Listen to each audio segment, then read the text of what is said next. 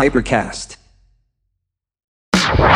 Sono Andrea Febbraio. Ciao Cicci. Bella Ciccio, allora, se tu stai sentendo questa musichetta di sottofondo, la riesci a sentire? È troppo forte? No, la sento proprio. E ti devi mettere le cuffie ovviamente. Quindi non sento un cazzo. Andiamo bene, proprio bene. Allora, Ciccini e Ciccine, questa è una bella puntata secondo me. Perché abbiamo un ospite coi controcazzi. Ciao ragazzi, eccomi qua. Cioè, lui non solo è un amico, non solo è un grandissimo ascoltatore di Ciao Cicci, interagisce, mi manda le cose, eccetera, ma poi è anche di Napoli, come me, e questo ovviamente Punto di forza. come dire, di forza. Visto che abbiamo fatto già diverse puntate sul Venture Capital, Ciccini e ciccine, ascoltate quelle stracazzo di puntate sul Venture Capital che già trovate già cicci, se no non ci capite un cazzo. Era giusto farne una tipo showdown, tipo incontro di MMA. Che ha detto? Dove viene una persona che nel Venture Capital ci lavora perché è il capo di un famosissimo fondo italiano. Rullo di tamburi perché ci abbiamo oggi qui con noi Amedeo Giurazza di Vertis. Dai Ciccio! Allora, ciao Andrea, che dire, io ho iniziato eh, da studente appassionandomi al mercato borsistico, all'epoca figurati non si parlava di venture capital, private equity, l'unica roba era la borsa, i titoli, le azioni e via dicendo. L'anno in cui ho compiuto 26 anni ho guadagnato 49 milioni di dollari, che mi ha fatto molto incazzare perché con altri tre arrivava a un milione a settimana. A 18 anni tutti stavano con un giornale rosa che era la Gazzetta Sportiva, io invece avevo il giornale rosa che era il Sole 24 Ore e quindi iniziavo a guardare Ma quanti poi... anni avevi? Quanti anni avevi? 18 anni. 18 anni. Eh là, madonna, hai iniziato presto. A 18 anni eh, poi eh, il mio primo gruzzoletto di all'epoca 2 milioni di lire e ho iniziato andando a un borsino di una banca dicendo io voglio speculare in borsa. Ma tu, ma scusa Eh. ti interrompo, ma Eh. i tuoi genitori che cosa facevano? Non erano mio padre settore? medico, nonno medico, Quindi, quindi, non c'entrava un assolutamente. cazzo assolutamente. Zero assoluto. E come ti è venuta sta passione? Perché hai iniziato subito con questa cosa? Non si sa. Così. Ti piaceva? Diciamo sì, un po' diciamo ho mm, sentito qualcuno parlare di borsa, cioè mi sono appassionato guardando un po' i titoli, volevo capire perché salivano o scendevano queste azioni, mm, volevo capire di più. Molte persone vogliono iniziare a investire in borsa, però hanno paura di perdere i loro soldi. E quindi ho iniziato a un borsino di una banca, iniziando a ovviamente fare qualche piccola operazione, andate bene, andate male. male. Però insomma ho iniziato a capire cos'erano i, i contratti a premio, il DONT, il PUT, poi siamo andati sullo stellage, lo strip, lo strap, roba che oggi non esiste più. Dopodiché mi sono iscritto all'università e ovviamente tutto impostato sul mercato finanziario, borsa, Certo. tesi in tecnica delle negoziazioni di borsa, dopodiché chiedo al professore di restare come assistente e quindi ho fatto un periodo anche di assistente universitario, ho cercato di entrare in borsa ma per quasi un anno mi hanno rimbalzato perché giusto per la cronaca a Napoli c'erano solo 10 agenti di cambio, in tutta Italia 225. Cioè, in pratica tu dovevi essere iscritto a una sorta di registro come per i notaio, come per altre professioni degli agenti di cambio. Sì, esatto, per poter fare professionalmente queste attività all'epoca dovevi essere agente Ah, di cambio. ragazzi, una cosa, Ciccine e Ciccine, una cosa che voi non sapete perché ovviamente non è in video, ma diciamo che Amedeo non è proprio di primo pelo, diciamocelo. Ma te sei vecchio. E te sei una merda. Io sono ora quasi 40 anni che faccio questo mestiere. È la madonna, quindi le Esatto. cose che ci sta raccontando sono cose che Eh, sì. succedevano prima, adesso poi Esatto. un po' sono Erano cambiate. anni però. 80, Erano esatto. 80. Ora, considera che eh, ho capito che per fare questa attività dovevo essere un agente di cambio. Ho detto, beh, come si fa a diventare agente di cambio? Innanzitutto devi diventare un procuratore di borsa prima, devi fare il praticante. E allora sono andato a bussare alle porte dei vari studi. Mi hanno rimbalzato finché, ovviamente, testa dura, rompevo le palle, eccetera, eccetera, finché uno, proprio lo Disperato, stremato, distrema- dispe- ha detto, vabbè, guarda, vieni, ma non puoi salire sullo studio, puoi rimanere solo giù nel parterre della borsa, nel salone della borsa, Adesso non posso né scendere né salire, né scendere né salire. perché non puoi venire a vedere i clienti Eh la della madonna. Quindi, vabbè, io ho accettato. Salirò, salirò. E ti sei messo alla E ho avuto, perché io devo, devo essere sincero, nella mia vita ho sempre avuto culo. Bravo. Riconosco di aver avuto molta fortuna, ma riconosco anche di, di aver colto la fortuna al momento giusto. Amedeo, su questa cosa ti interrompo un attimo perché voglio dire un fatto. Dovete sapere che io anch'io poi ti racconterò, ho avuto un'esperienza lavorando in un fondo investimento. A me non stanno particolarmente simpatiche le persone dei fondi di investimento perché si danno troppa importanza, no? Cioè sono un po' arrogantielli, pensano di sapere, cioè c'è. Io so sempre tutto. E invece quello che bisogna capire, e ne abbiamo già parlato con Amedeo, quindi so che è anche il suo punto di vista, è che comunque negli investimenti, ma in generale nella vita di tutti quelli che hanno successo e non, il fattore culo, l'abbiamo detto miliardi di volte in Ciao Cicci, è fondamentale. Amedeo dice che ha avuto culo, però ovviamente bisogna anche saperlo sfruttare. Magari in questo tu sei stato bravo, ma non solo culo nel, appunto, nell'inizio della sua carriera, ma culo a ripetizione, certo, no? Certo. Io faccio l'esempio, visto che mi piace tanto il surf di Kelly Slater. Kelly Slater è un campione della Madonna, il GOAT più grande di tutti i tempi. È normale però che se Kelly Slater si mette in acqua e il Padre Eterno non gli manda le onde e la giornata è piatta, se la ficca nel culo tutta la sua expertise, cioè, cioè. certo. Uguale qua, se non ci sono delle opportunità, è per te aver avuto quella persona magari che ti ha, avuto, ti ha dato fiducia, già quello. Sì, diciamo che mm, un'altra, un'altra cosa importante, questo era uno studio associato, l'agente di cambio più giovane l'ho stremato e mi ha accettato, l'agente di cambio più anziano, che era il presidente della Borsa di Napoli, la prima volta che mi ha dato parola mi ha detto mi vai a comprare i sigari al, dal tabaccaio.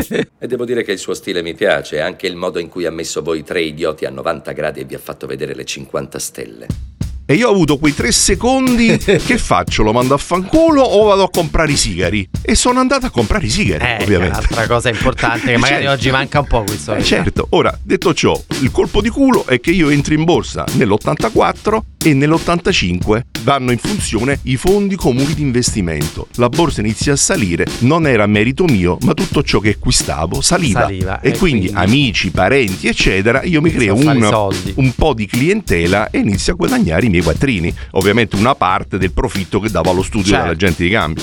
Entro nel meccanismo, faccio l'esame di procuratore di borsa alla Consob, Adesso parliamo di educazione finanziaria. poi dopodiché aspetto il concorso di agente di cambio. Concorsi che uscivano ogni 5 anni la per Madonna. singola borsa. E la E in. Italia c'erano 10 borse prima. Oggi è una sola, la borsa italiana a Milano. E io a mano a mano che escono i concorsi partecipo a Partecipi a tutti i concorsi, vinco tutti i concorsi. E là.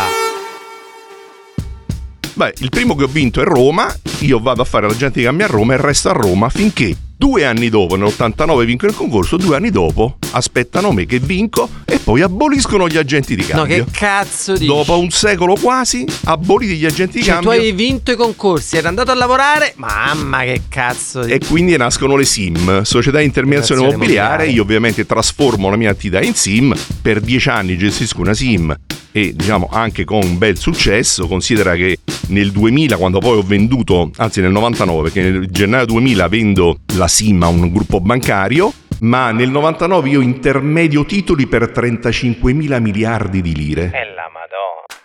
A Napoli. Senti, ma le sim come, come, come guadagnavano? Con una percentuale sul gestito e un carry oppure solo la percentuale sul gestito? Solo, erano solo era solo intermediazione, Ah, ok. oppure gestione patrimonio, oppure collocamento titoli. Quindi prendevi una fee sui Sì, soldi che gestivi. Assolutamente. Ammazza, tanti soldi però. Sì, sì, sì, però insomma a Napoli, io poi avevo uffici a Napoli, Roma, Milano, avevamo più di 40 dipendenti, insomma una bella struttura che Mi. poi l'ho venduto a una banca. Come si chiamava? Borsa Consult Sim.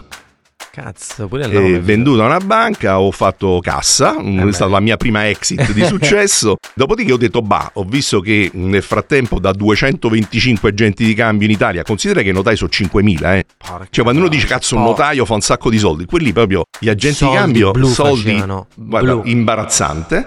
Dopodiché dico basta, visto che ci stanno 60.000 promotori finanziari all'epoca, basta, faccio altro e quindi inizio l'attività del private equity.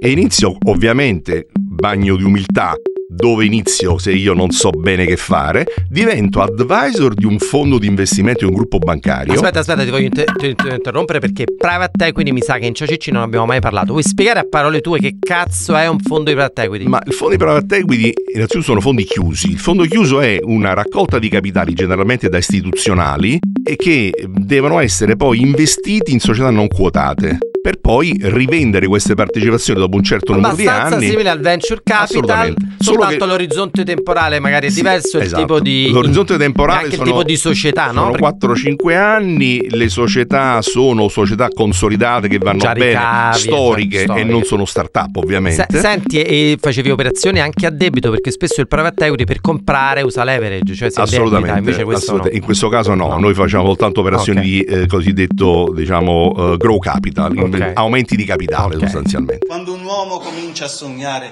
non vorrà sentire nessuno e ci darà tutti i soldi, tu fagli sognare. Detto ciò, parto con il private equity e poi colpo di culo, secondo colpo di culo della mia vita, scopro un bando della presidenza del Consiglio dei Ministri dell'all'epoca ministro Luigi Nicolais, napoletano anche lui ma non lo conoscevo, che per sviluppare il venture capital nel mezzogiorno lancia un bando e dice raddoppiamo la raccolta dei privati.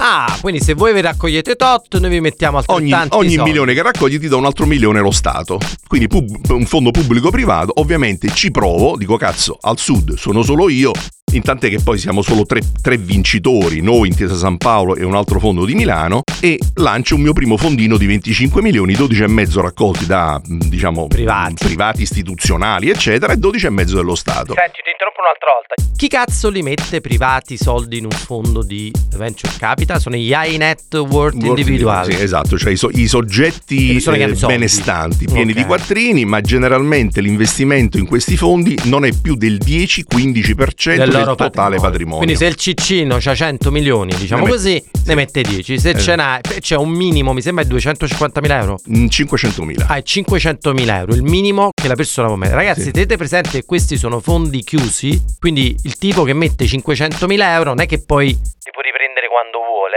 Esatto. ma poi lo spiegheremo dopo, deve ha una vita, una durata il fondo, lui deve aspettare la durata del fondo. Esatto. In media un fondo di private equity quanto è? 7 anni o di me? Mm, Private Dieci- equity? eh. No, sempre 10 anni, ma 10 considera anni. che non è che si versano i capitali Sì, il primo a drawdown. giorno, ma piano piano che ci sono le operazioni vengono richiamati parte dei capitali. Eh, questo è importante da capire, cioè se uno vuole mettere questi soldi, in realtà firma una lettera in cui dice guarda io mi impegno a versarli, poi ogni volta che il fondo sceglie dove investire nel singolo deal, pro quota quel tizio viene richiamato e deve mettere pro quota una parte dei suoi soldi. Esattamente. Ok, e, anche, e anche per l'exit, a mano a mano che si vendono le società in portafoglio, si rimborsano i capitali. Quindi- Quindi, anche se il fondo dura 10 anni, però soldi li potreste vedere gradualmente li versi e gradualmente, Gradualmente. li incassi. Questo quindi. qua è il fondo di equity, quindi quando l'hai fatto questo piccolo fondino da 20? Allora, io ho fatto un fondo di private equity nel 2008 e poi un secondo nel 2011. Nel 2009 parte questo fondo di venture capital pubblico-privato. Ok. E siamo i, i- diciamo, I primi. i- tra i primi. Tra i primi. Cioè, all'epoca eravamo 5-6 operatori di venture capital in Italia. Dopodiché oggi siamo una trentina. Certo. Ma all'epoca eravamo pochi. Era questo di 20 milioni che dicevi. Questo di 25 milioni era solo per il sud, per le operazioni seed, cioè quelle iniziali. Esatto. Dopodiché la cosa mi ha iniziato a interessare e piacere, tant'è che io ho lasciato perdere il equity e mi sono sempre più specializzato sul Sul venture, venture capital. capital. Oggi siamo già al quinto fondo che gestiamo e siamo per lanciare il sesto fondo di venture, di Quanto venture avete capital. di quello che si chiama umma umma, come si dice a Napoli, di Eh, asset under management? Quanto avete di soldi in gestione? Oggi abbiamo più di- un poco più di 200 milioni. poco più di 200 milioni e Sì. il fondo che stai lanciando adesso che fondo è? È un fondo dedicato al sud digitale per una dimensione tra i 30 e i 40 milioni più E, o meno. se- e sempre, cioè vi siete sempre concentrati, rimasti concentrati nella No. parte seed o siete andati pure nel... No, no, no, assolutamente. Anzi, il sito l'abbiamo abbandonato. Abbandonato. Ora stiamo andando sullo scale up, cioè sostanzialmente sulle aziende, le start-up che hanno già un piccolo percorso di vita, 3-4 anni, hanno già delle metriche, fatturano, hanno un team consolidato e anche il ticket di investimento è generalmente 2, 3, 4 milioni e non più i 200, 400 mila, insomma. Perché ovviamente ragazzi dovete capire Ciccini e Ciccini come funziona. Fondamentalmente funziona così. Ci sono fondi che si specializzano per vertical, fondi che non si specializzano per vertical, però magari si specializzano nella fase di vita della società. Quindi c'è il fondo seed, fondo che invece fa la parte di grow capia, eccetera, eccetera. Il fondo seed fondamentalmente investe di solito, correggimi se sbaglio, principalmente sul team, perché là c'è l'idea del team ma non c'è un cazzo. Esatto. E quindi il rischio è altissimo, può andare tutto a puttane. Però i ticket sono I piccoli. I ticket sono molto piccoli. Ovviamente il fondo dice: Vabbè, investo su tanti ticket piccolini vediamo quale quelli che di questo- performano continui a dargli quattrini. Esatto, perché è quella la cosa. Cioè, normalmente che- come funziona? Che io che sono un fondo, dovendo investire su 20 cavalli, sapendo già che non tutti i cavalli, anzi, la maggior parte si azzoppano, muoiono, eccetera, eccetera, e solo magari se ho culo tre si piazzano, Soldatino, King e D'Artagnan.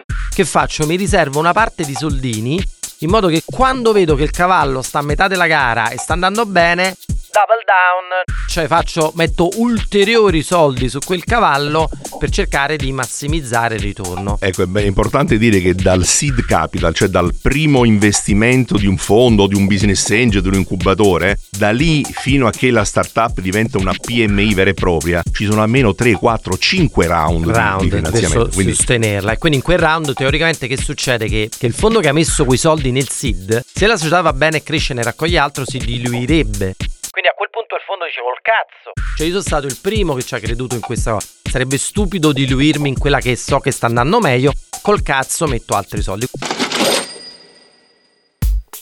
quindi ti sei spostato dal seed e come mai questo? Eh, allora, innanzitutto noi dal, ti dal- cazzo dal di- 2014 abbiamo aperto un ufficio a Milano, abbiamo un team a Milano e quindi Quanti abbiamo... siete adesso? Ma siamo 23-24 persone, ma ormai i nostri fondi sono nazionali, anche se l'ultimo fondo di cui tu hai appena detto che stiamo per lanciare è un fondo che sarà a sud, anche perché ci sono dei capitali del PNRR che devono Che ti andare al sud e al sud. approfittiamo di questa occasione. Certo. Ma generalmente siamo, ormai dal 2014, stiamo lanciando operazioni nazionali. Senti, e richiedete sempre un posto nel CDA? Assolutamente sì, un posto nel CDA, anche un posto nel collegio sindacale, se esiste il collegio sindacale, dipende dalla dimensione Senti, della startup secon- e nominiamo anche la società di revisione. Secondo te quanto, onestamente, quanto scassate il cazzo quando se- io mi metto nei panni delle... Sì, guarda, non è tanto scassare il cazzo, è diciamo il supporto, cioè quello che noi diamo, cosiddetto smart money, cioè non diamo solo capitali, diamo... Cercate di aiutare, contatti, Esatto, cose. diamo education, eh, diciamo, ehm,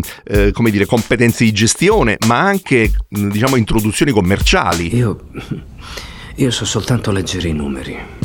Mettiamo al tavolo persone, controparti che lo startupper non avrebbe avuto modo di Ah, conoscere. allora, io insomma. devo, devo interromperti per dire: è ovvio che questa cosa qua la dicono tutti i fondi, no? Sì. Però io ti ho conosciuto, siamo anche soci in Fit Prime insieme. Esattamente. E soprattutto varie volte mi ha chiamato per consigli. Devo dire che lui veramente si sbatte parecchio per le sue startup. Nel Ma senso di- che dove può cerca veramente di chiamare, brigare, dare una mano, eccetera, eccetera. Ovviamente Amedeo non è un tecnico, non è che lui Non siamo gestori, non siamo eh, noi gli cioè non è lui il founder della società, non è che, che ne so, mh, digital advertising, lui ha investito in alcune società di pubblicità online che è il mio settore, che succede? Che lui non è che sa tutti i cazzi del mondo, non, è- non può essere un tuttologo. Stai facendo del sarcasmo con noi, Mike? Però è vero che se quella società ha un problema, gli serve qualcosa. Per esempio, delle volte è capitato che ha chiamato me per dire guarda, tu ne sai più di me, che cazzo ne pensi di sta cosa? E io ho detto guarda, è una cagata, oppure guarda, vai da questo, dico parla con quest'altro. Quindi immagino che se lo faccia con me per queste startup, lui immagina che lo faccia per tutte. Perché tu non ce l'hai un focus. Assolutamente di no, questi- diciamo sicuramente non facciamo la parte medicale, diciamo life Sì. science, eccetera. Ci sta In- mi sembra Innogest faceva quello una volta, no? So Innogest sa. ora ci sta Claris, ci sta, ci sta Panaches. Sono fondi più sono, investiti Sono fondi, diciamo, nati successivamente, ma che sono bravi e fanno questa Come sono i verticale. rapporti con gli altri fondi? Siete in concorrenza come fossero le start-up? Siete amici? Guarda, io di- no, siamo, siamo tutti molto amici e c'è una sana cooperazione. Li trattiamo come noi,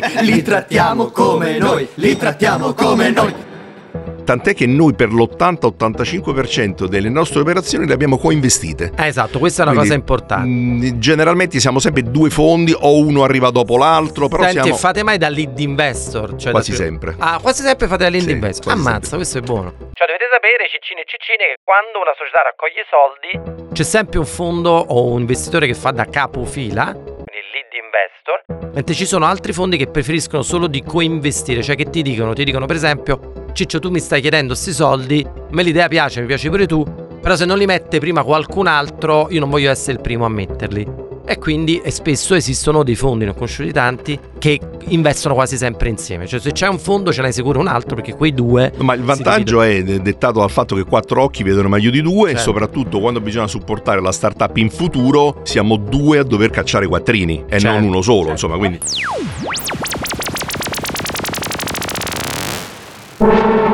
Fine, prima parte. Ciao Cicci.